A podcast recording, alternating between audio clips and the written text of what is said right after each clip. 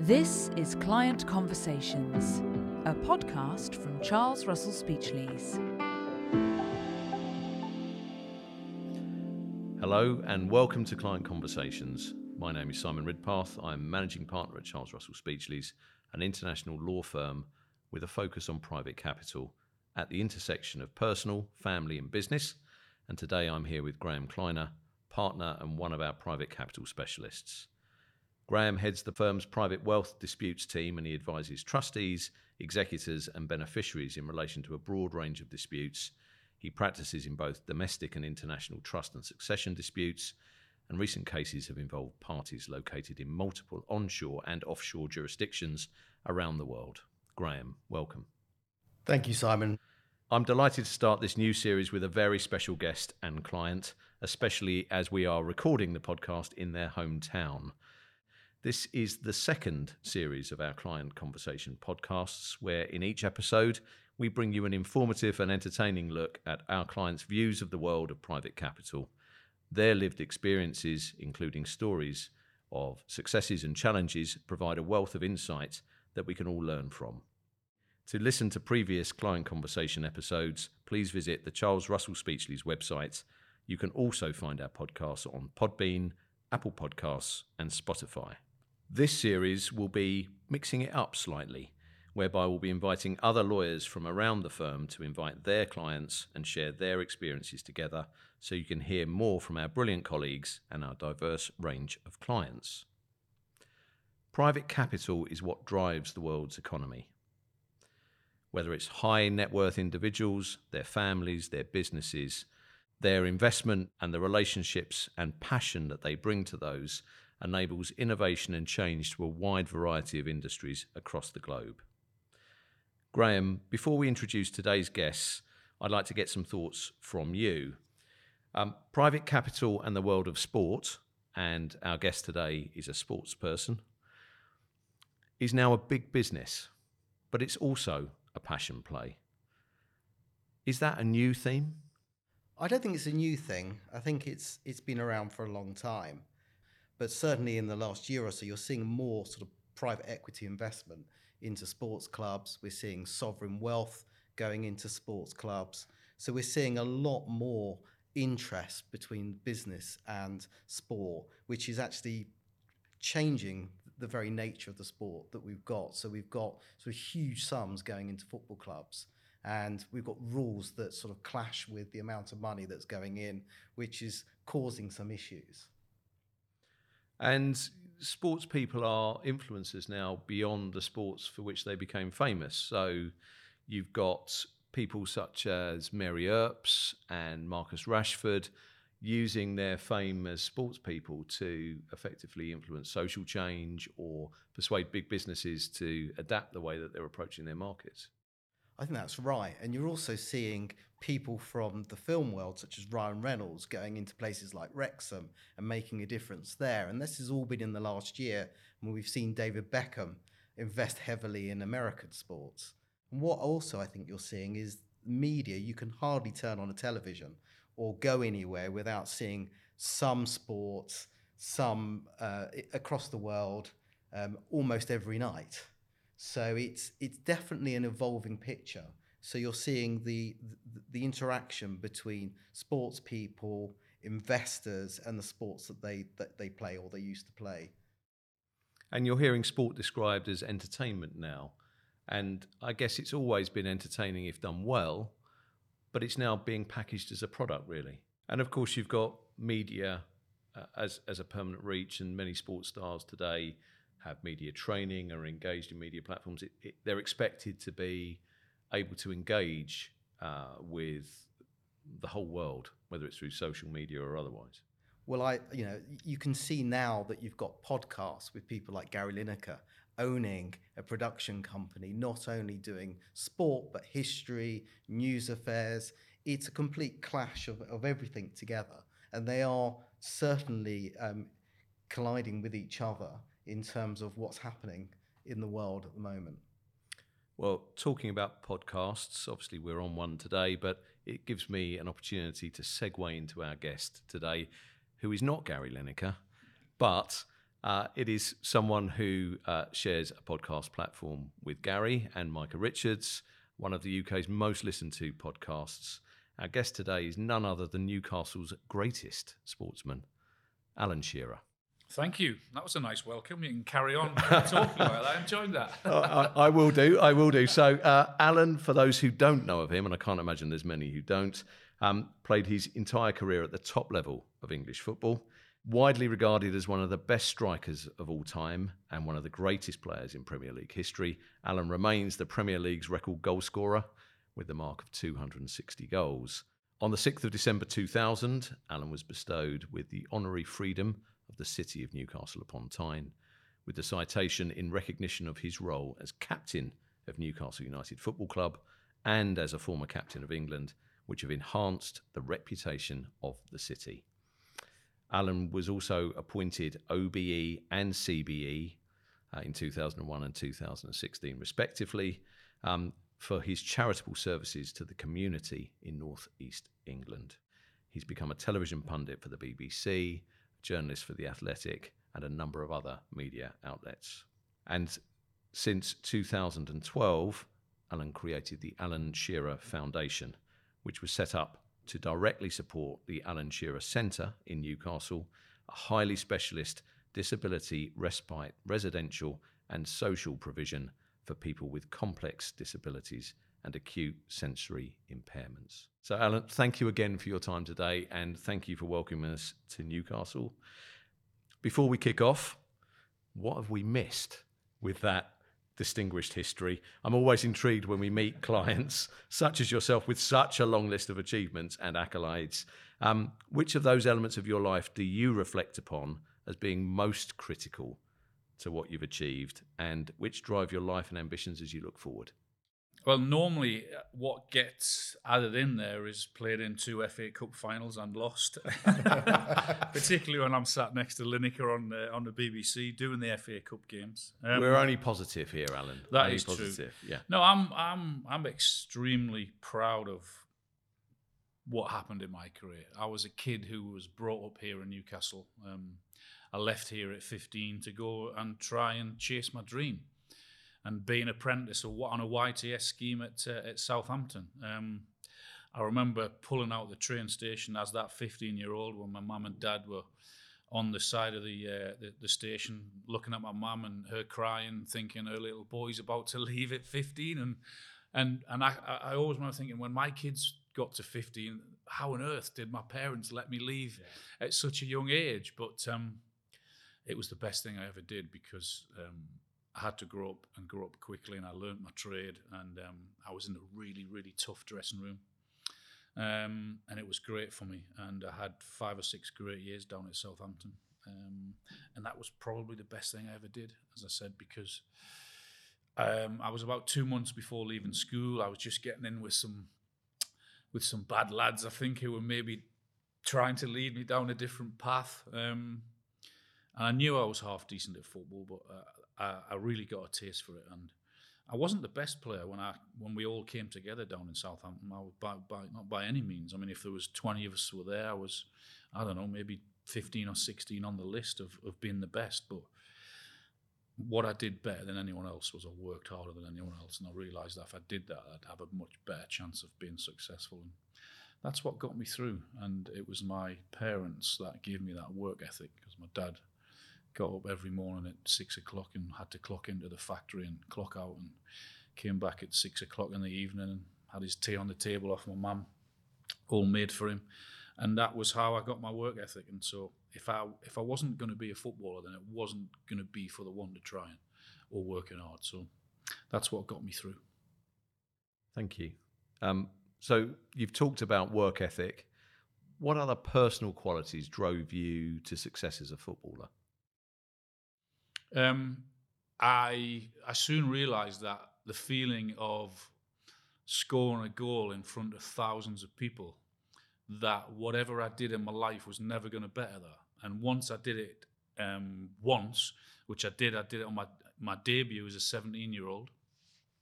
I was lucky enough to score a hat-trick against Arsenal at the Dell. And I got that feeling. I'd thought, bloody hell, I love that feeling. And I want that feeling every single week, because I'm 53 years of age and I've yet to find a better feeling. Yeah. And it is just incredible.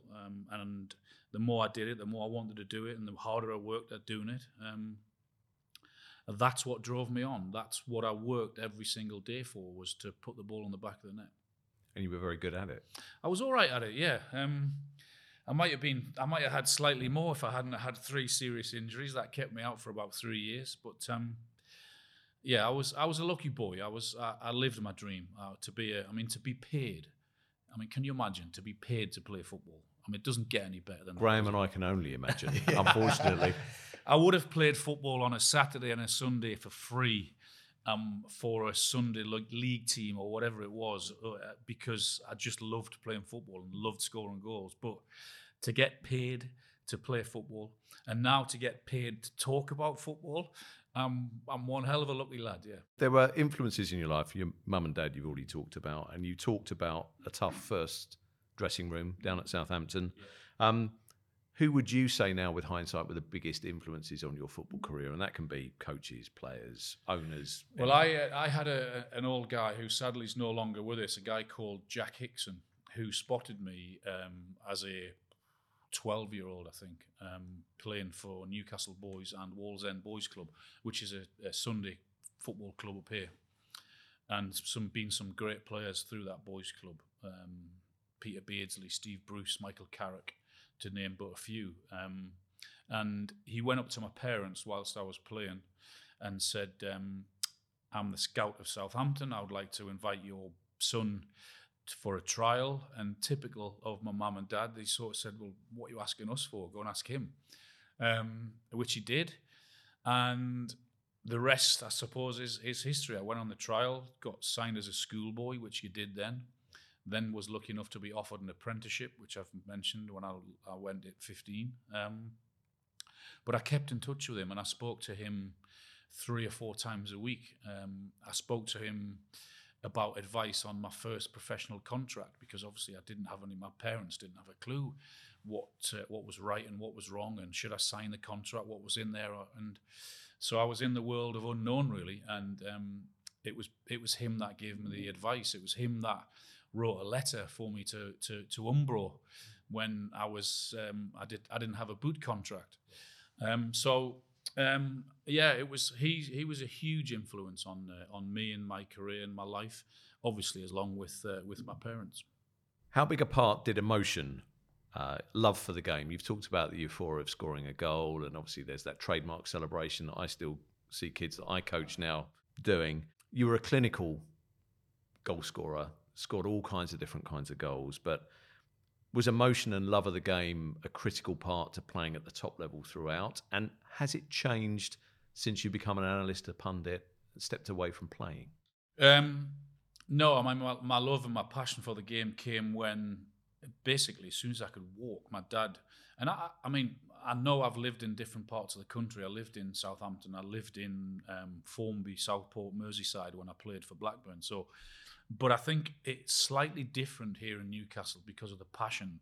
My dad chucked a ball at my feet as soon as I could walk, and gave me that black and white shirt, I guess very much like his dad did to him. So, and from that very moment, it was always going to be football for me. I loved going to watch my hero, Kevin Keegan, at St. James's Park. I mean, I stood outside the Gallagher at 9 o'clock in the morning for a 3 o'clock kickoff for his debut, like many thousands of others did. And I saw him score on his debut, and then I thought, I like that. I want a bit of that. I've been lucky, because I see why so many footballers get into trouble when they retire, yeah, because they go chasing the drug. And I sort of left one dressing room and went into another one, in terms of the BBC, with Hansen and Lineker and Lee Dixon and all these guys that we work with. But you miss that. From a 15 years of age to 36, all I've ever known is going into a dressing room, having a structured time, what time to train, what to eat, what to wear. Yeah. And then all of a sudden at 36, that stops. And we didn't get any advice how to handle that. And then I see so many people retire and finish, and then they go chasing it. They go chasing that feeling again. And the sooner you realise that feeling is not there, and you're never going to get that. Wherever you go, whatever you do, it's not there. But I was kind of lucky because, as I said, I went into the... And I still get, although it's nothing like scoring a goal, I still get the little nervy feeling, the little butterflies when it's live TV, because yes. you can't make a mistake. You have to get all your words right, and if you don't, then you might get sacked. So that gives you that little bit of butterflies, a little bit of excitement. Keeps you on the edge. Yeah, absolutely, yeah. And I think that's really important to have that. How difficult was the change from playing football to the media? Yeah, it was really tough. Because one of the things that I mentioned is everything is done for you. I mean, more so now in today's game than it was 20 years ago, or 18 years ago, whatever it was when I retired.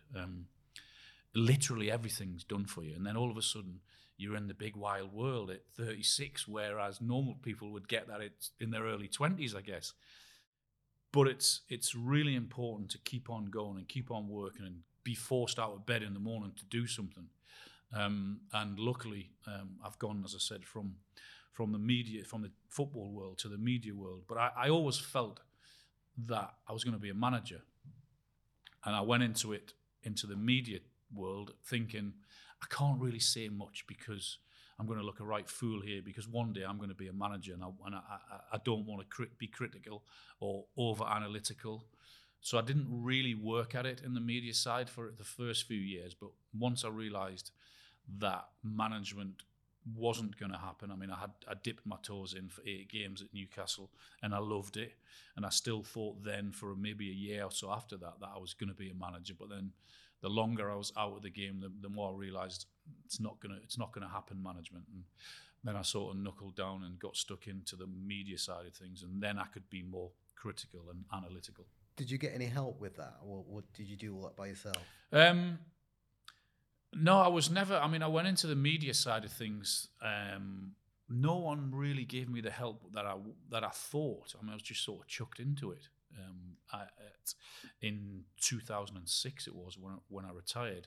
I did a couple of bits for Sky. I did the core comms for the England game for the last couple of years of my career, and then went straight into the 2006 World Cup in Germany. And that was it. That was me, the start of the media world. And there wasn't any real guidance given to me at all when I started, no. So it was a difficult transition. Yeah, it was. I remember getting criticised. I never really said anything. I always sort of sat on the fence. But that was more on purpose, because I always felt I was going to go back into the game. And I've always wondered, was it challenging when you first shifted? Because these guys you played against, with. That's right, yeah. Did that feel odd, or did you just say it's a different job now? Different role? Because, but I always worked on the theory, I suppose, that I never minded people when I was playing criticising me, so long as it wasn't personal. Because, as soon as you come off a pitch as a player, you don't need anyone to tell you whether you've had a good game or a bad game. You look in the mirror and think, yeah, I was good today, I was crap today. Or that yourself. So if someone else said it didn't really bother me. But then I thought, well, I had the attitude, well, if you're going to criticise me, which inevitable you have to be at times, more so now because of how many games are on television, that, all right, I'll show you. I'll get back. I'll let me get back on the horse, or let me get back on the pitch, and I'll prove to you. And that I always used it as a way of trying to better myself. But then... when you finish, you're still friendly with a lot of the players. And then I found myself on Match of the Day thinking, oh, God, I don't really want to say anything against him. He's my mate.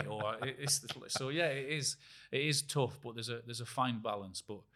And I never, ever get personal in doing what I do now. I think I can be critical and do all the things that you have to do, but you should never get personal.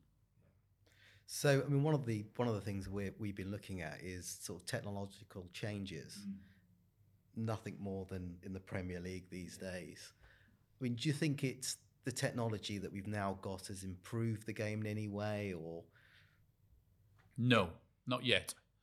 Not how they told us it was going to be.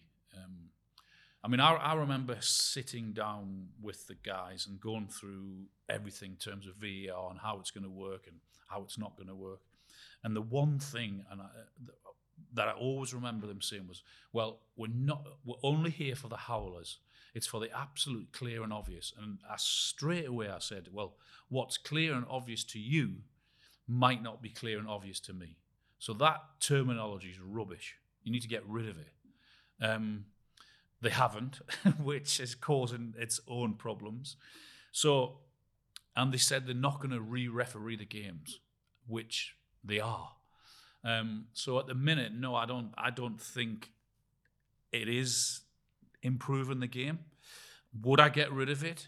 No, I wouldn't. I would try my very best to involve different people, because I think sitting in a studio and working or looking at a VAR and working at the things that you have to work to get to the correct angles is a different skill set to actually being a referee on a football pitch. And I think the referees are worse for the system because they're under that much pressure, and they also think, well, okay, if there's a doubt in their mind, they probably won't do it because they'll think they'll have the fallback of the video. And it's taken far, far too long to get to so many decisions. And also, maybe the most important thing, because I've experienced it in the stadium as a fan, and it can't be right that fans are the last to find out and haven't got a clue what is going on, whereas the people who are sat at home are looking at the screen and the monitor and they're being shown replays, and yet you haven't got a clue what's happening in the stadium. So I do think to improve it, we need as fans to hear what's been said, and to be far more informed in the stadium of how they're going to get to that decision. I mean, the Women's World Cup, they announced what they were thinking. Yeah. We haven't even got to that point yet. No, I know, and for whatever reason, I mean, whether the technology's not there, because, and I always hear the argument, well, it works well in other sports, i.e. rugby or cricket, and it does. I mean, we can sit and hear everything the ref or the mic'd up guys are speaking to each other, and there's only one guy speaking to the referee, which I think is really important as well. Whereas sometimes when we listen back to the VAR, it seems as if it's so chaotic when so many voices speaking. And I think, well, just shut up, please, and let one person speak to the referee. So there's plenty of improvements that need to be made, but I am aware that they are desperate, the Premier League, to get to a point where it can be trusted, and they are working so hard with the football clubs, and I think it's only a matter of time before the semi-automated offside system comes in. I think they voted against it for this season, but I would be amazed if it's not voted in for next season. And I heard you when you were talking about the penalty decision in Paris. The consequences from a business sense for Newcastle United. I mean, that's a sort of change in the way that people think about things, that decision has cost us so many million. Absolutely, yeah, because, I mean, it's as we sit here, one day before Newcastle's final Champions League game against AC Milan, it's not in their hands. So if they were to win against AC Milan, then it might not be enough, which then you're right, the consequences of that, because if PSG go to Dortmund and win, because of that result or because of that huge error in Paris, which everyone acknowledged, even UEFA acknowledged, because they kicked the referee off this round of games and his VAR assistant, because it just went against everything that the law says. And they even had a meeting 7 or 8 months ago to go through that. If it hits any other part of your body, then goes onto your arm, then it shouldn't be a penalty. So the consequences, yeah, in terms of finance, because Newcastle need to generate money because of the financial fair play or the profitable and sustainability, whatever they call it now. They need that going forward, need the money going forward so they can invest in more players. So, yeah, the consequences of that could be huge. So technology affects the business model, is what you're saying? Well, without doubt. I mean, there is a saying that certainly was before VAR and maybe now is that everything sort of evens itself out over the season. But it was brought in for me just for the absolute howlers, and that's what it should have been. But it's not doing that. But decision making from referees and VAR now have huge consequences on football clubs, whether that's whatever position they finish in the league, because there's millions in between finishing 5th or 6th to 8th or 9th, or even getting relegated to these clubs. It means so much now, yeah. And it's interesting that you mentioned law. We love rules and regulations, and one of the things that's interesting as a football fan, but also as a lawyer, you can see that since VAR has come in, there's constant need to review the rules, the laws of the game. Yeah. And you can see that they're drafted in a way that make no common sense. I mean, who could define arm in an unnatural position? I mean, is there a definition of unnatural position? But you sort of see rule makers, if you like, drafting rules of the game, and referees then trying to interpret it. But everyone interprets stuff slightly differently. I don't think it should be as complicated and as difficult as it is to understand what is a handball and what is not. But you're absolutely right. When you're talking about proximity, natural, unnatural, the speed of the ball coming, I mean, it's for impossible me, to regulate, isn't it? It should just boil down to the referee's opinion. Has that been a deliberate handball or not? And the consequences now, as you alluded to, around the sheer amount of money involved over these decisions. Do you think that VAR is now looking for perfection in an input? One of the beauties of football and most sports is the unpredictability, the fact that stuff does go wrong or you can't predict it. They're almost trying to get perfection.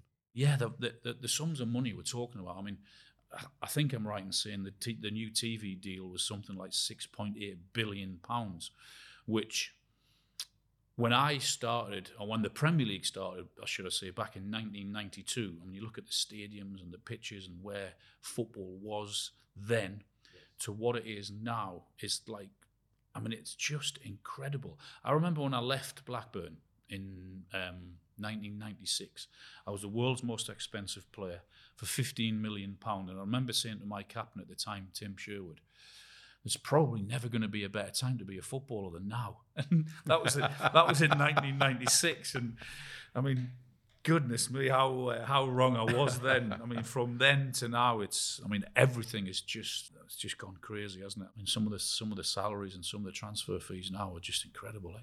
And the international media rights on the Premier League are incredible.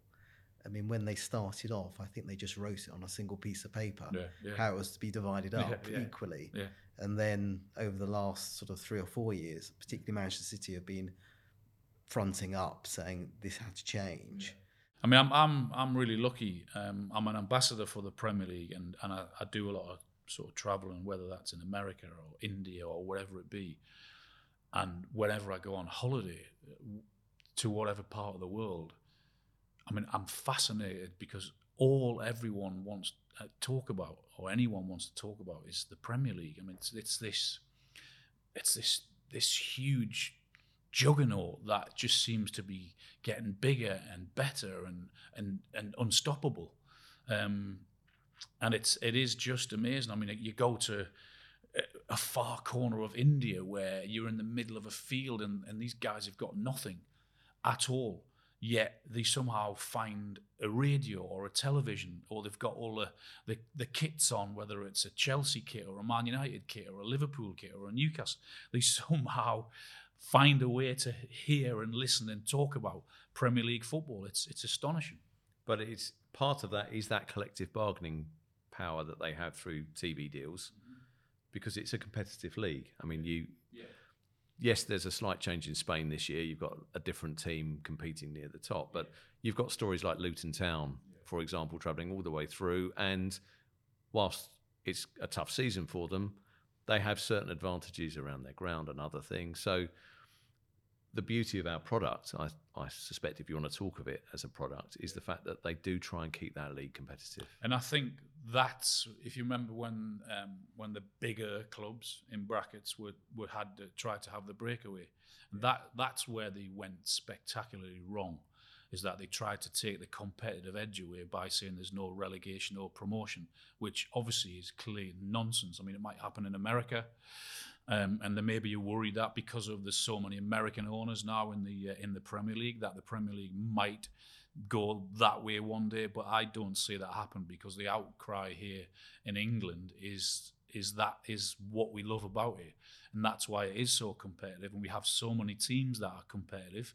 Even the teams that come up, we know that Liverpool can go to Kenilworth Road and struggle, like Man City have, like Arsenal have, yet Newcastle can go to Sheffield United and score 8, but on the we haven't got a clue from week to week what is going to happen, and I think that is why everyone loves the product, the Premier League, is that because it is so competitive. I mean, when you go around all around Europe and all around the world, it's the envy of everyone because it is so huge. How grounded is it today in its local community, though? So one of the great things about football through the ages is how close the community is to the club. I mean, particularly Newcastle. Well, certainly here in Newcastle, because it's a one-club city.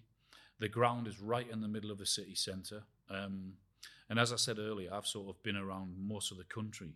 And I think certainly Newcastle, maybe Liverpool and Glasgow are really unique in terms of you get the nans and granddads, the mums and dads, the brothers and sisters, the aunts, the uncles, all the kids. Everyone wears a kit here in Newcastle.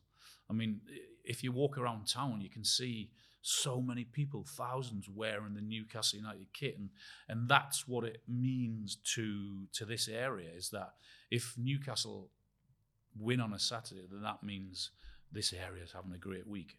If they don't win, then it's everyone's depressed and it's disappointing, and that's what it means. And it is, I do think it is slightly different here in Newcastle to so many other different places in and around the country. Just moving onto local community and passion and many of the other things we've talked about today.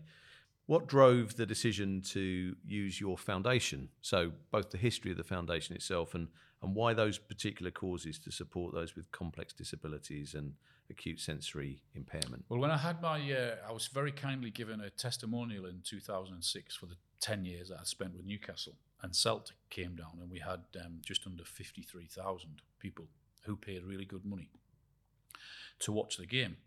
And I mean, testimonials were set up back in the day when people were stayed at their club for so long and their salaries weren't so good, and that gave them a chunk of money to go and buy a pub or set up a business or do whatever. Now, of course, once the big salaries came in, once the Premier League had got underway, then that slightly changed. So I thought it would have been wrong and remiss of me to actually take that money that was generated on that night. I think we raised just under 1.7 million, and I decided to give it away to charity. That was all well and good. The hard part was which charity, because there is no such thing as a bad charity. And of course, I wanted ideas at who to give it to, and there were so many great charities that I could have given it away. So in the end, we thought, well, why not? There was an old derelict building in just outside Newcastle. So we thought, well, we can do it up, and we can give it a little bit back by setting up this activity centre, a respite home, and that got the vast majority of the decision and the vast majority of the money to go and set all that up. So we did that, and then it's just grown and got bigger and bigger. And then in 2012, we thought, well, why not see if we can make it as big as possible and keep on growing it and give it away for free. So if you have a child or you have someone in your family or a friend that has any form of disability, that you can go and use the centre. And we've got over a dozen bedrooms there now. We've got a sensory room, ballrooms, cinema rooms, swimming pool. But to give it away for free means we have to generate around about 250 grand a year. Which is challenging. So I thought, well, okay, I've got enough contacts. How do you raise the money every year? So we have a golf day, but the big thing we do is that we we ask an artist to come and perform for us in Newcastle, and we can get about 330 people, which we do every year, into the Hilton Hotel. And since 2012, I mean, so many of the artists have been that generous. We started off with Ronan Keating. We had Ollie Murs, Gary Barlow, Jess Glynn, Ed Sheeran, Lewis Capaldi, Mumford & Sons, Marcus Mumford came, Craig David, Sam Fender last year. It's like a Glasgow lineup. It is, yeah, for 330, wow. I don't know, wealthy people, if you like, who pay really good money for a table, and we have an auction, and we've got James Bay coming in this February to come and perform for us. So that's where we sort of generate our money, and we have 9 sponsors who also pay decent money as well. But yeah, I mean, I said to you earlier about scoring a goal. I mean, the feeling and that to give back, I mean, is better than, I mean, when I drive past it on the road and I see the sign, the Alan Shearer Centre, and when I go up there with the family and to see what it is and how much people get out of it and the smiles, I mean, I'm really fortunate. I've got 3 kids and they're all happy and healthy and everything. So to go up there and see a child with a disability or a parent who gets great satisfaction because you can leave your child there for the night or the weekend, because it is really, really tough. And not everyone is as fortunate as we are. So to give back gives me greater pleasure than any goal that I ever scored. Absolutely brilliant. And so, I mean, insofar as obstacles to success, I mean, were there any challenges in setting this thing up and making it the success it's become that you had to overcome? I mean, there's always challenges. Whatever you do, there's always something in front of you that you think, how are we going to get past that? But you have to, as I said, because we're all passionate about making it work and keeping it successful. I mean, COVID was terrible for because we ended up having, although we were still running the bedrooms, and because kids are living there, people are living there, so it had to still continue, but we had to shut the activity centre down. So there was no kids from the schools came in to use it. There was no kids coming in from the weekend or daily. So that was shut. And of course, the whole world was shut, wasn't it? So we weren't able to raise any finance at that particular time. The funds were sort of running dry. So that was a huge challenge for us. But the bigger the challenge, the harder you've got to work to get around it. You can either sit there and think, oh, we're going to do this, or you can think, no, we're going to do it. And we've got some great people up in the centre who help run it, who make it a huge success. But it wouldn't be possible without the generosity of all these artists giving their time. They all come for free. We don't have to pay them. They make their own way here. They make their own way back. And I just think it's really important to try and give a little bit back. And that's why I'm always conscious if someone says to me, can you come and do me a favour and do it? I'm always open to say, well, yeah, because we find ourselves in such a privileged position, as I said, being a footballer. I think it's great that you can give something back. What would you say was the biggest professional challenge in your life? My injuries. I had 3 serious injuries. I ruptured my cruciate ligament 6 months after going to Blackburn.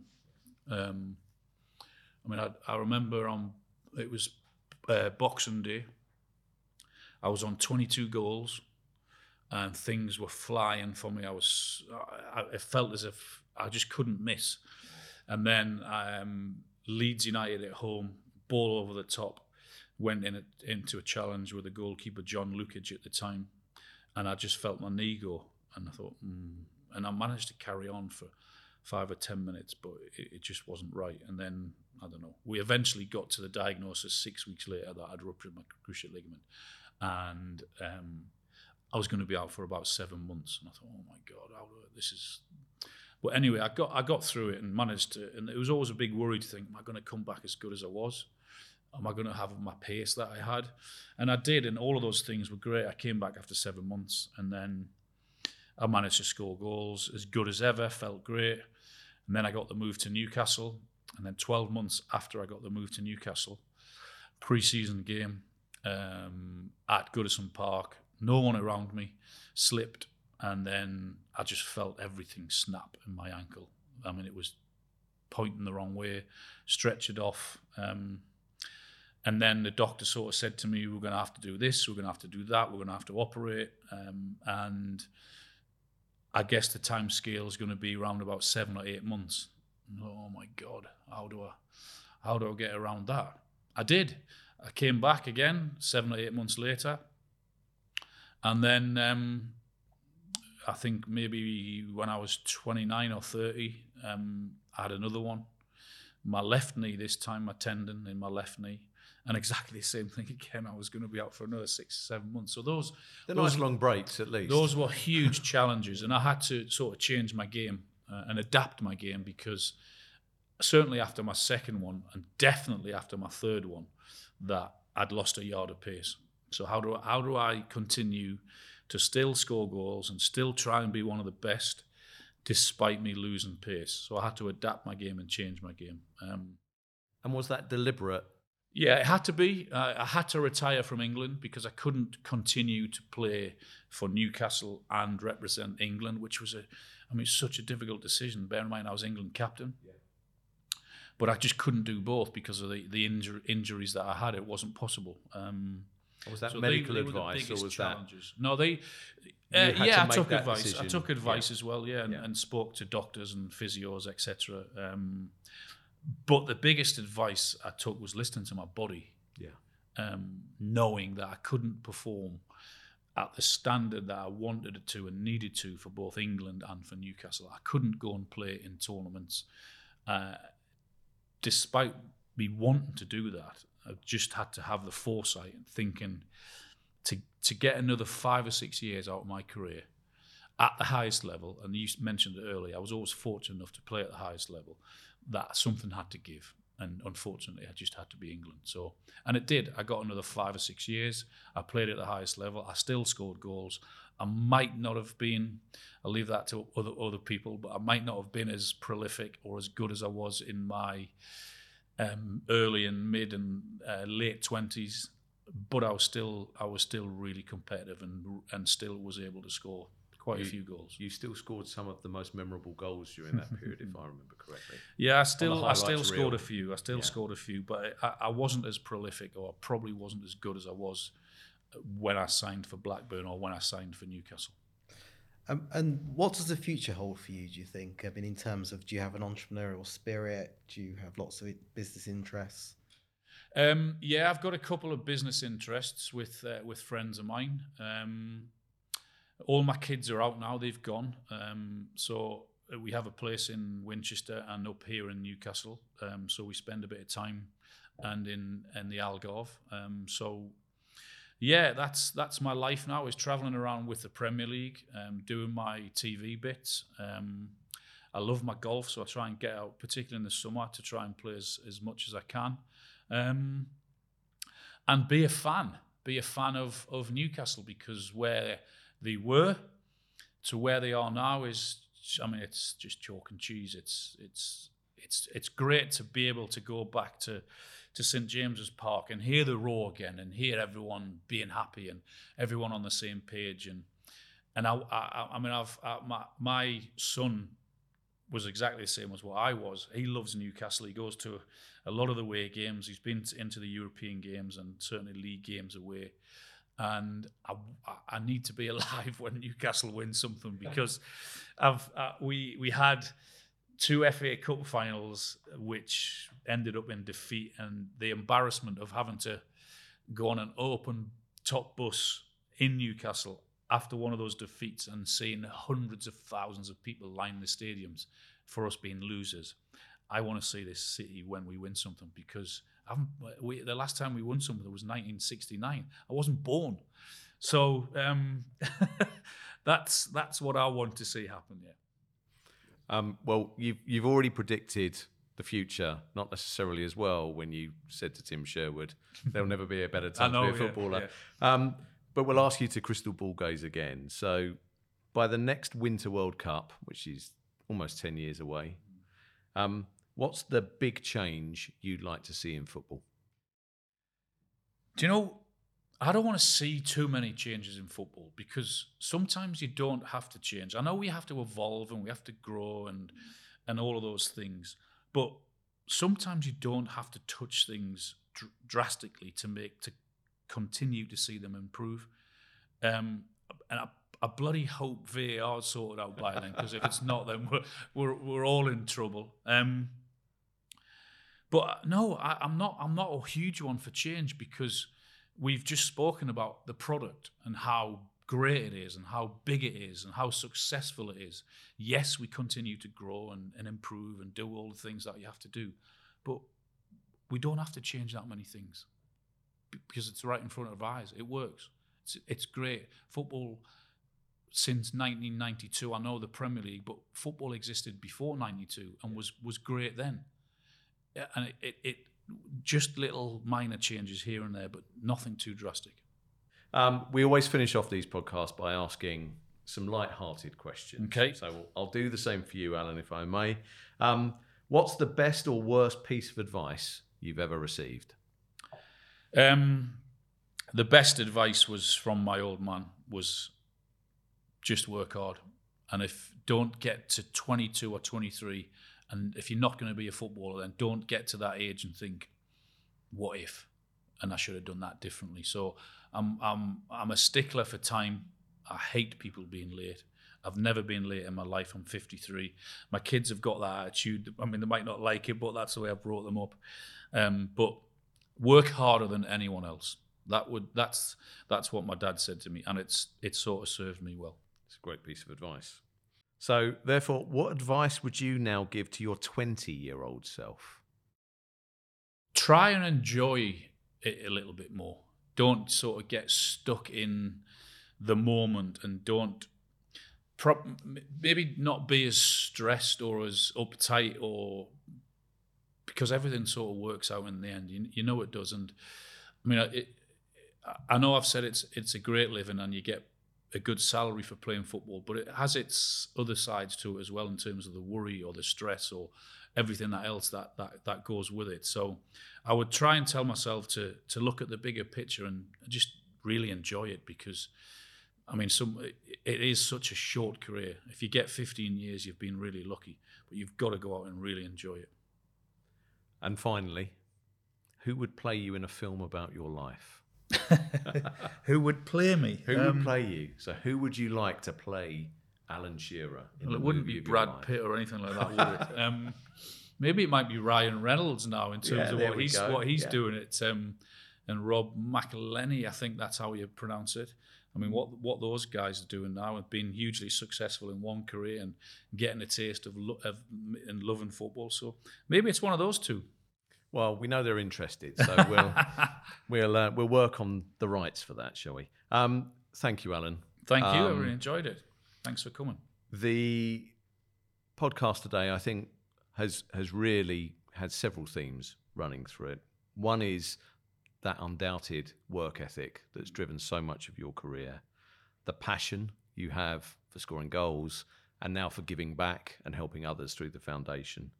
That focus on getting through tough times like the injuries, being aware of how short a career it is and what you're really good at, and that ability to evolve.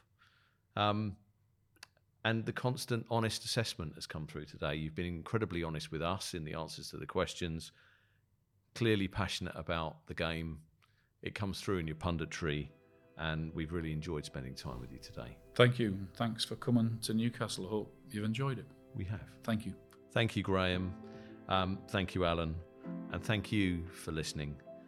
This is the first podcast of our second season, and we hope you've enjoyed the client conversation. As always, to listen to the Conversation podcast, please visit the Charles Russell Speechleys website, and you can also find the podcast on Podbean, Apple Podcasts and Spotify. Until the next one, goodbye.